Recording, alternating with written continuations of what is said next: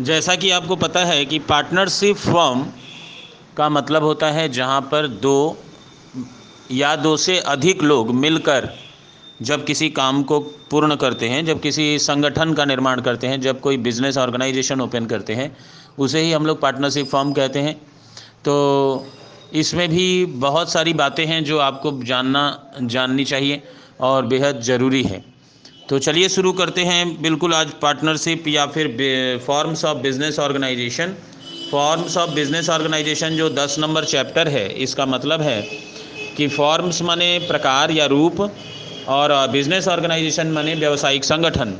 तो कितने प्रकार के व्यावसायिक संगठन होते हैं, जो हमारे मार्केट में अवेलेबल हैं और जिसके आधार पर बिज़नेस चलता है?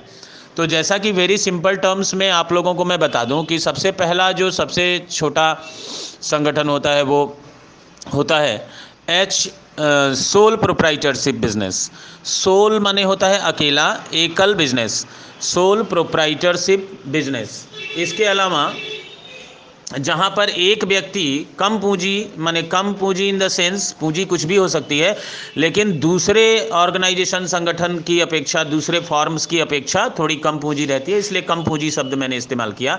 तो कम पूंजी लगाकर जब कोई अकेला बिजनेसमैन जब एक प्रोप्राइटर एक मालिक, जब किसी बिज़नेस को बिज़नेस संगठन को गढ़ता है और उसको आगे बढ़ाता है तो उसे हम लोग सोल प्रोप्राइटरशिप बिज़नेस कहते हैं।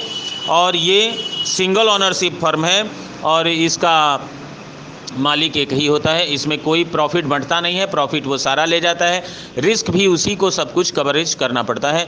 तो ये है सोल प्रोप्राइटरशिप बिज़नेस दूसरा जो रूप है, वो है पार्टनरशिप और पार्टनरशिप फॉर्म में क्या होता है कि जहाँ दो या दो से अधिक लोग मिलकर बिज़नेस को पूर्ण करते हैं।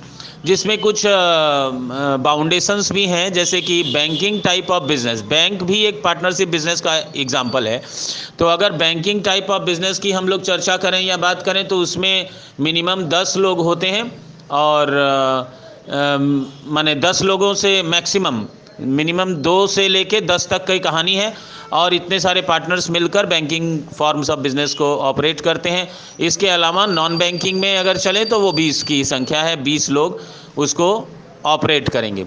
तो बच्चों पार्टनरशिप फॉर्म में चूँकि जब सोल प्रोप्राइटरशिप बिज़नेस में एक ऑनर होता है और एक ही इन्वेस्टर होता है, इसलिए उसकी पूंजी कम होती है। और जब पार्टनरशिप की चर्चा करेंगे तो पार्टनरशिप में पूंजी ऑटोमेटिक बढ़ जाएगी क्योंकि इसमें पार्टनर्स की संख्या अधिक है।